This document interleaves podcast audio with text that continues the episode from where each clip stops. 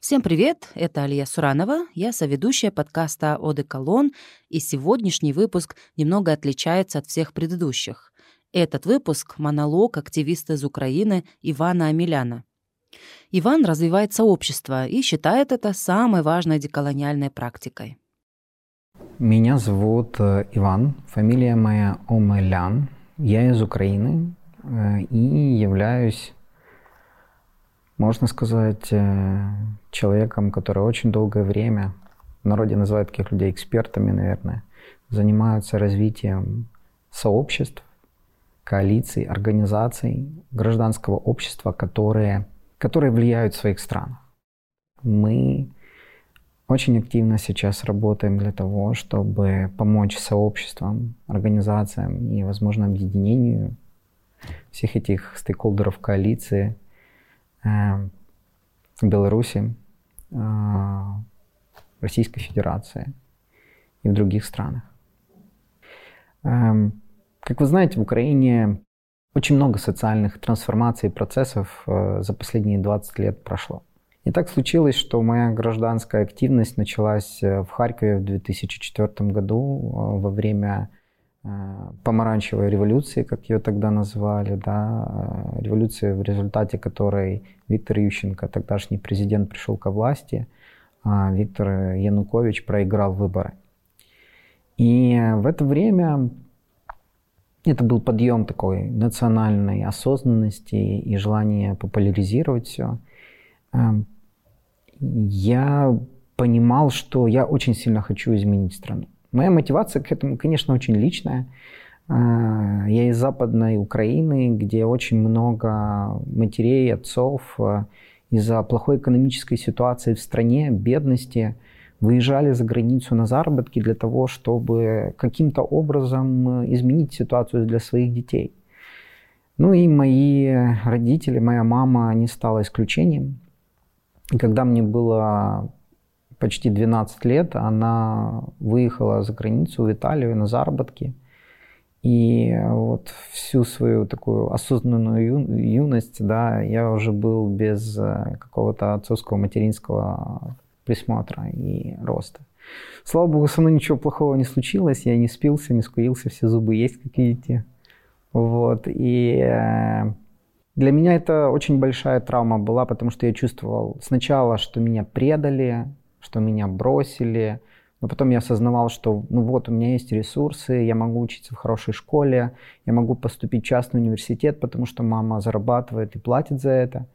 Я понимал эту ценность. Но я хотел изменить ситуацию, я хотел, чтобы каким-то образом другие дети не переживали это. И это как-то очень рано сложилось у меня в голове.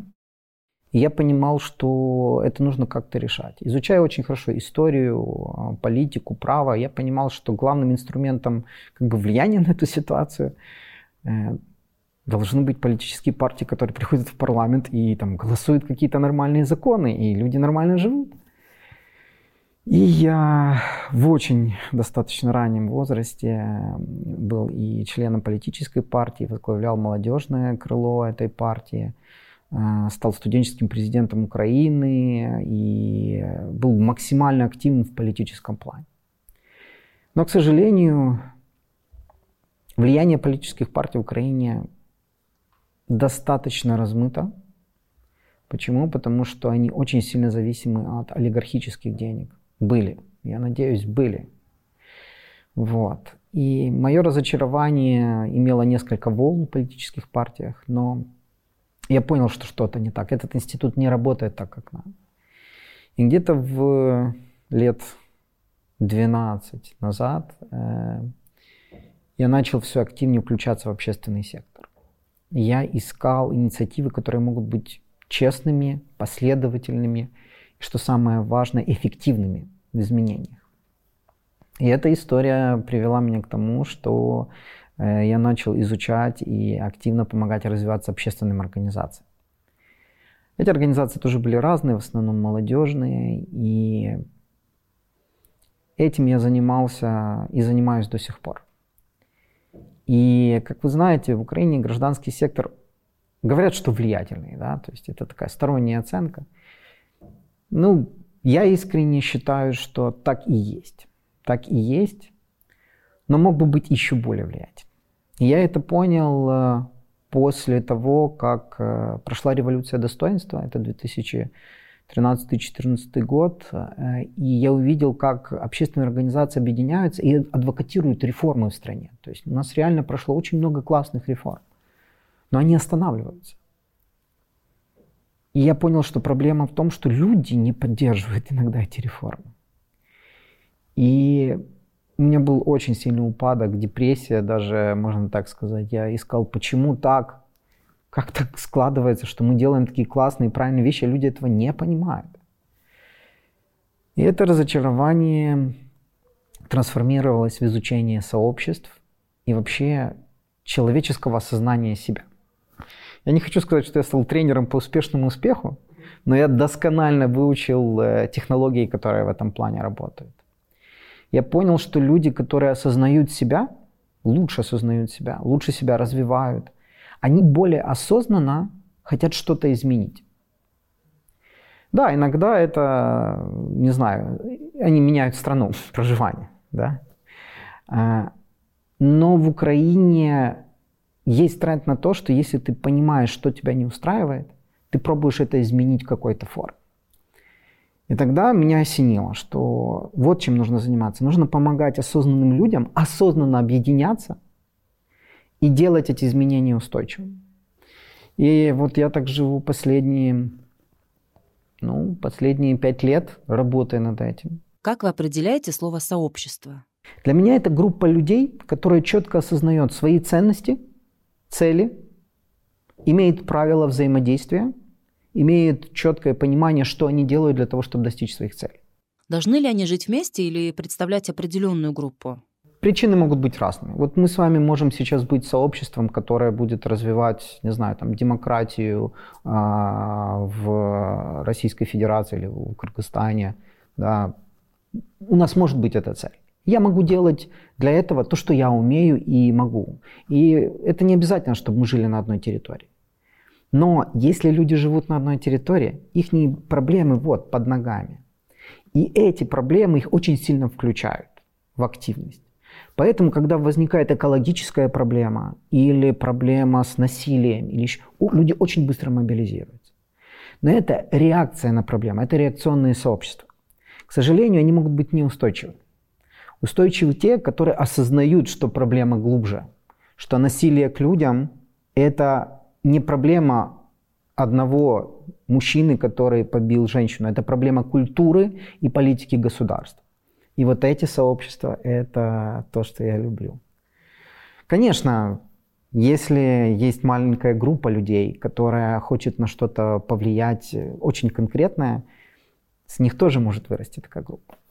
Но вот эти сообщества, э, это, кстати, не сильно изученная э, тема, ну, то есть не можно, нельзя сказать, что там уже все известно и все знают, как это работает.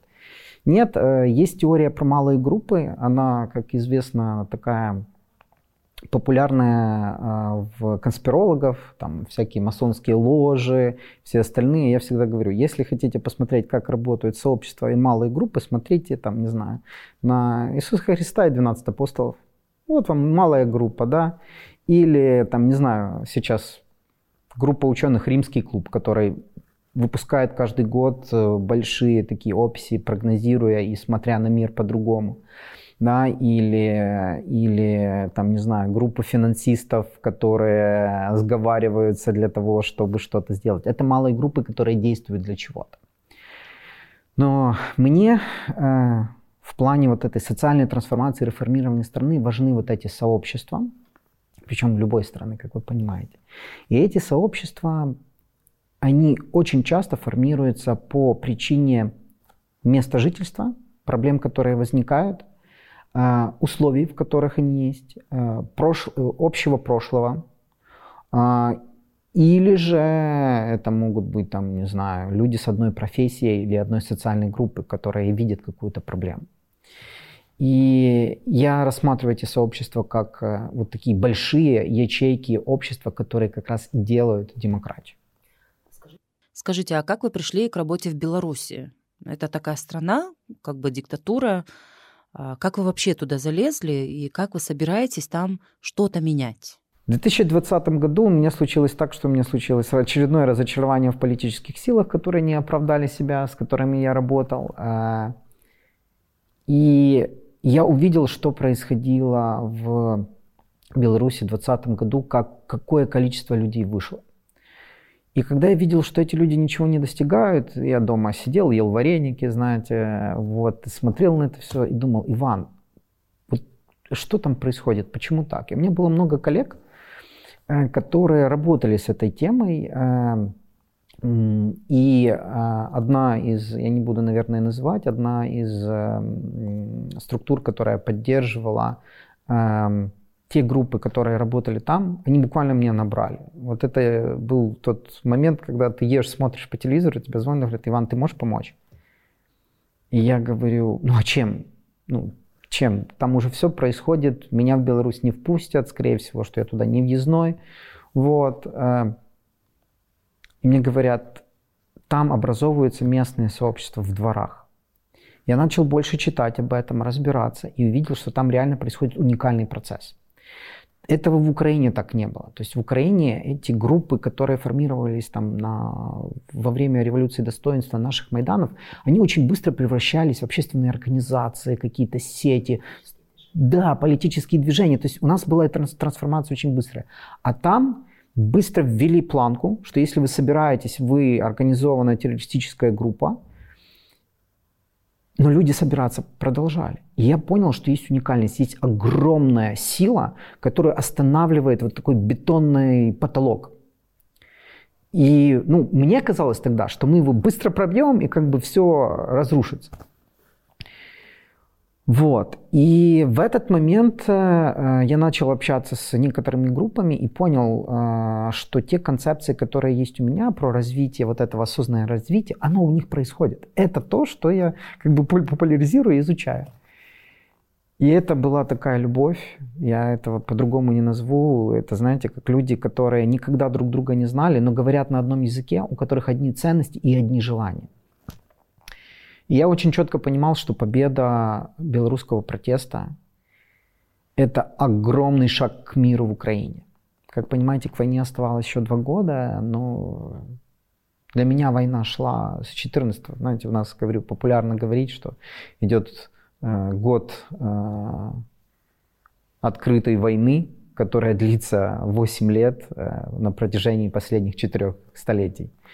Вот. И это реально так. Я понял, что это мой шанс помочь тому, чтобы Украина быстрее пришла к миру. Я еще не понимал, к чему это дальше приведет, и что со стороны Беларуси будет такая непровоцированная агрессия русских солдат. Вот. И, и буквально в 2021 году уже мы сфоку... я сфокусировался только на сообществах Беларуси. Я оставил только один проект, который у меня был по поддержке сообществ на, в Донбассе, вот, на прифронтовой территории, э, там организации, сообщества мы собирали и строили коалицию. Коалиция называется «На линии соприкосновения». Я передаю всем привет, ребята, я вас очень сильно люблю, надеюсь, вы все в безопасности. Вот. Но я сконцентрировался только на Беларуси. Я понимал, что там, нужен, там нужна моя помощь. Я вместе с белорусскими коллегами моими, прекрасными экспертками и людьми из сообществ, простыми, обыкновенными, не знаю, там, экологами, людьми, которые работали на заводе, мы написали специальную методику для развития сообществ в таких условиях. Она доступна, я думаю, что здесь можно будет э, разместить ссылку на нее. Э, вот. Это простая методика из нескольких шагов, что нужно сделать для того, чтобы ваше сообщество не развалилось под давлением. Там безопасность блоки, там блоки понимания своих ценностей, это очень важно для будущего политического роста. Там э, понимание внутренних правил, структур, чтобы э, сохранить, и что самое главное, видение будущего и планы действий. Потому что очень часто люди ждут, что кто-то что-то скажет. А мы помогаем этим сообществам стать субъектами, влиять, делать что-то самим и выходить к другим говоря, мы это делаем, давайте договариваться, а не скажите нам, что делать. Потому что это колониальный нарратив и сильное вот это диктаторское клеймо, которое, к сожалению, люди несут, не осознавая свою ответственность за ситуацию. Значит, в 2021 году в Беларуси уже начали полностью криминализировать эти сообщества. И стало небезопасно собираться даже на открытом воздухе. Тебя могли просто приехать, всех спаковать и объявить террористами. Началось строиться подполье, в котором эти сообщества, понимая свои цели, пробовали действовать. И один из таких кейсов э, это группа людей, когда увидела, что городской совет э, собирается закатать в асфальт зеленую лужайку, сделать парковку возле их двора, они объединились все вместе. Их было, там, может, человек 15, но понимали, что они вместе 15 ничего не сделают, и пошли по двору, по тем людям, которые, может, даже не поддерживают э, перемены в стране, говорить, вы хотите, чтобы была парковка? Нет. Не собирали никаких подписей, потому что это небезопасно, конечно же. Но они активизировали огромное количество людей, которые вышли и заблокировали этот ремонт. Да, э, заблокировали, и сейчас они, благодаря юристам и тому, что они смогли э, не радикализироваться, да, а вот так именно, руков... как бы я бы сказал, управляемо этим поработать, они включили в эту группу больше, ну, намного больше людей, я не буду называть, да, не буду называть даже город, где это происходит, но они, они просто э, сделали так, что даже там, руководители города приезжали говорить с людьми, потому что они понимают, что у них, с одной стороны, не политическое требование, но у них гражданское требование. И эта группа разрослась очень сильно, при том, что они, повторюсь, действуют в абсолютном подполье. Вот. Это эффект осознанных действий, когда ты понимаешь, что ты делаешь. И свою группу они смогли расширить, и они двигаются дальше. Я не могу сказать, что есть какой-то один в Беларуси именно кейс, который можно назвать успешным со стороны влияния, потому что там сейчас полная диктатура. Но назову еще один кейс, если можно, из Украины. Мои, э, мое первое сообщество, которое я развивал абсолютно осознанно, это сообщество Файны Мисто. Вот. Э, не знаю, как это даже на русский перевести, это как файный, это как очень красивый, очень приятный город, да, вот так, если перевести. Это молодежная суполка, которая превратилась в общественную организацию. Из этой организации выросло еще около трех-четырех организаций. Э, и они поменяли полностью молодежную политику в этом городе. Э, выходцы из этой организации э, создали один из самых больших музыкальных фестивалей в Украине современных, который так и называется «Файны Мисто». Эм, и сейчас это руководители предприятий, бизнесмены, депутаты городского совета, областного совета. И это люди, которые сохраняют ценности, цели, внимание и имеют свою стратегию развития города. Это кейс, который, конечно, длится уже 10 лет. Но видя это, я понимаю, что возможно это повторить где угодно, где есть осознанные люди, которые понимают, что это их страна, их город, их не улицы, и они хотят, чтобы эта ситуация изменилась. Как не, не ужасно это звучит, но то, что делает нам больно, оно точно делает нас сильнее. Главное отрефлексировать это, и я это очень прошу делать. Думать о том, что с нами происходит и как мы это можем использовать в будущем. Потому что то, что сейчас я вижу, это то, что сработало в Украине и работает, реально работает в Беларуси. Она может помочь и поневоленным народам а, России, а, которые живут в Российской Федерации, так будет, наверное, правильно сказать сейчас. И, возможно, избавиться от этого колониального ига народы в Центральной Азии. Как вы думаете, вот у нас все равно сложилось так, что у нас есть правительство, у нас есть чиновники, они будут решать за нас. Вот они принимают законы, и как бы мы ни были с ними не согласны, мы почему-то с ними смиряемся. А вот спустя 5-10 лет расхлебываем последствия того, что они приняли. С чего надо начинать э, работу с осознанностью? Первое – это понимание, а где, что хотят люди, в какой стране они хотят жить. Они хотят жить в стране, где их могут избить из-за того, что они, не знаю, э, не того пола или не того цвета кожи, или им нравится кто-то, кто в этом обществе не очень нравится другим, не знаю. Или через их политическое... Они хотят жить в такой небезопасности. Не знаю. Цель моей организации – это построить безопасное пространство, демократическое безопасное пространство для развития. Что все хотят развиваться, все хотят жить хорошо. Почему мы этого не можем сделать? Потому что нас ограничивают вот эти какие-то боли, стигмы, не знаю, какие-то блоки или обычаи, которые у нас есть.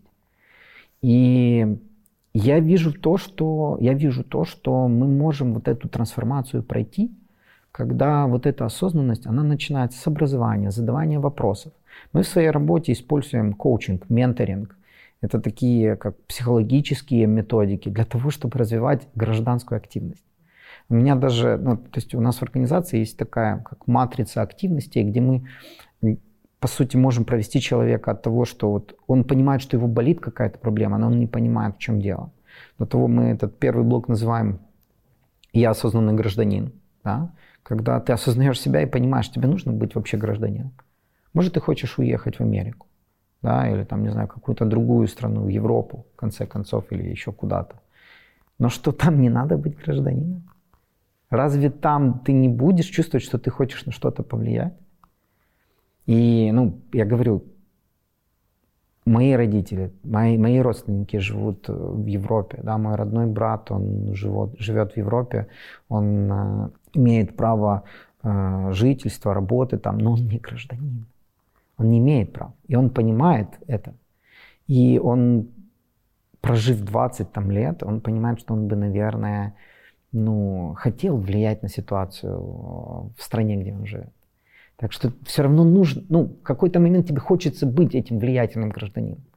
Может, это только из-за трендов, из-за выборов, из-за того, что идут плакаты. Но даже если ты не работаешь над этим, ты, тебе хочется включаться иногда. Или решить какую-то проблему. Ты постоянно едешь по разбитой дороге.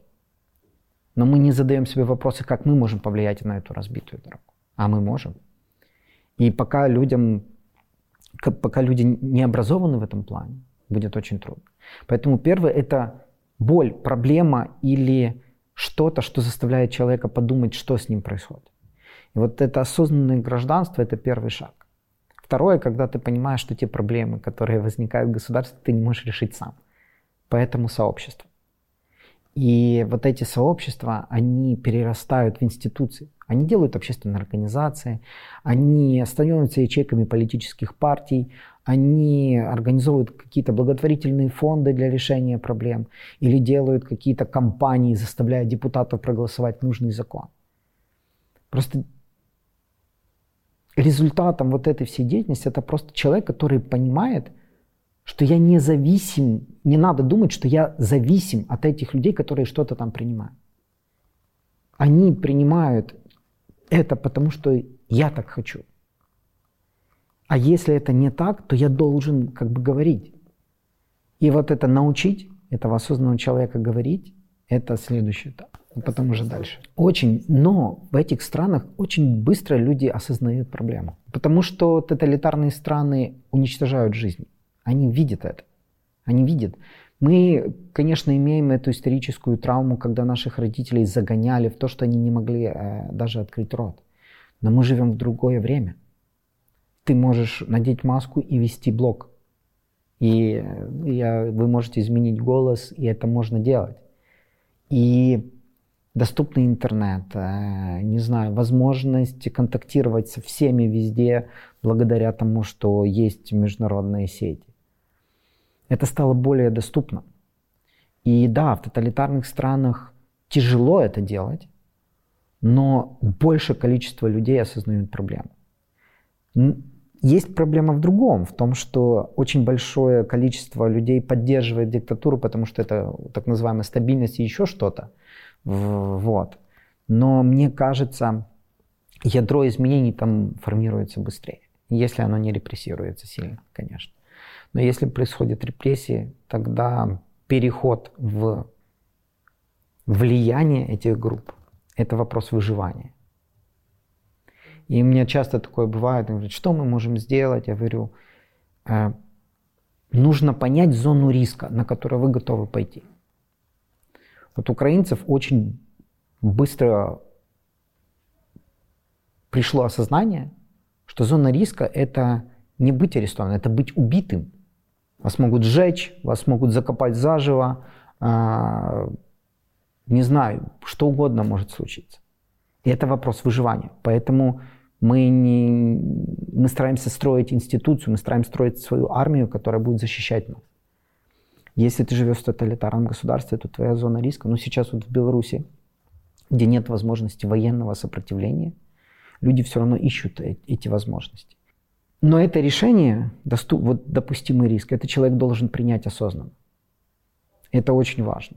Потому что, почему Украина выиграет? Потому что это осознанная война за независимость и выживание целого народа, целой нации. Поэтому они априори проиграют. Потому что нельзя победить людей, которые понимают, за что они воюют. А те люди или военные, лучше их так, наверное, называть, которые приходят в Украину, они же не понимают, за что они воюют. А вот в этих диктаторских режимах люди хорошо понимают, что, ну, скажем так, осознанные люди хорошо понимают, что происходит. И остается только одно – выработать план действий, который допустим им, допустим их не зоне риска. В нашей стране такой парадокс. Вот мы одновременно очень политизированы и при этом очень аполитичны. Мы постоянно обсуждаем и говорим обо всем, но как только наступают выборы, мы идем за тем, кто больше денег даст, кто обещал что-то красивое. Вот какой есть минимальный порог, минимальный процент людей, которого достаточно, вот, чтобы двигать? Если э, посмотреть, сколько людей изменили ситуацию в 2014 году в Украине, то это будет, ну, я думаю, меньше 3% всего населения. Даже, даже думаю, еще меньше. Да? Ну, в общем, активных людей у нас говорят, что есть от 5 до 10%. Э, но не, но не количество решает. Потому что в Беларуси вышло 15%. Или даже говорят больше. Понимаете? Решает организованность и наличие навыков.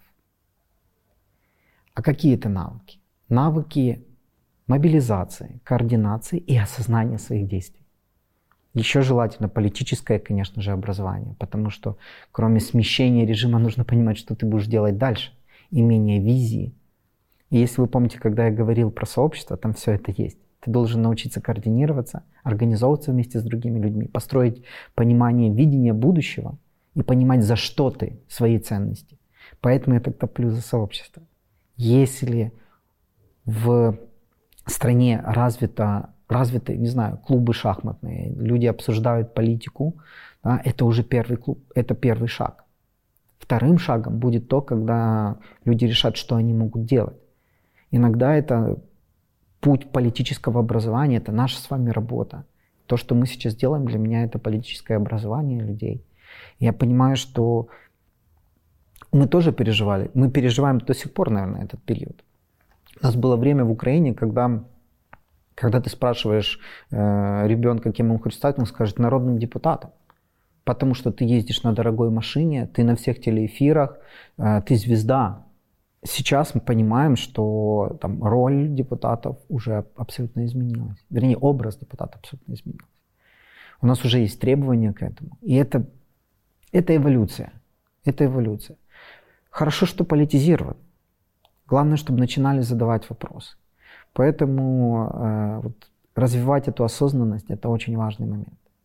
Потому что голосуют за голосуют, там, не знаю, за популистов, за тех, кто раздает деньги, потому что это легкое решение. Сложное решение требует вовлечения тебя в политику. Ну, надо ведь еще жертвовать какими-то благами, потому что если ты хочешь что-то изменить, ну, например, коррупцию, да, ты должен сам отказаться от этого. Допустим, не давать гаишникам деньги, не выбивать за деньги справки, то есть отказаться от вещей, которые делают твою жизнь комфортной. Да, это правда, и я скажу больше, что это всегда будет эволюционный процесс, это не, не резкая история. А если будет резкая, то откат очень вероятен. Почему? Потому что, говорю, вопрос в осознанности. Почему европейские демократии такие крепкие? Потому что люди ответственны за то место, где они живут. Я недавно был в Копенгагене, жил в районе, и тут мне сказали, он посредине Копенгагена. Он говорит, этот район отделился от Копенгагена. Я говорю, как? Ну мы же вот кругом Копенгаген. Говорит, да, отделился, это отдельный муниципалитет. Я говорю, почему? Говорит, ну потому что мы собираем больше налогов. Мы богаче, мы хотим сами управляться, и мы отделились. И я такой, блин, ну как это возможно? А потом понимаю, ну когда власть находится у народа, когда вот это максимальное количество решений принимается на локальном уровне, человек хочет защищать то место, где он живет. Он хочет, чтобы ну, было лучше. И если мы богаче, э, почему мы должны, э, скажем так, разделять свое богатство? Мы готовы координироваться с другими, но мы хотим быть субъектом. И я вот понял, что вот та концепция с сообществами, она еще больше правильная. Потому что если эти осознанные люди объединяются для того, чтобы свой поселок сделать лучше, все, это политика.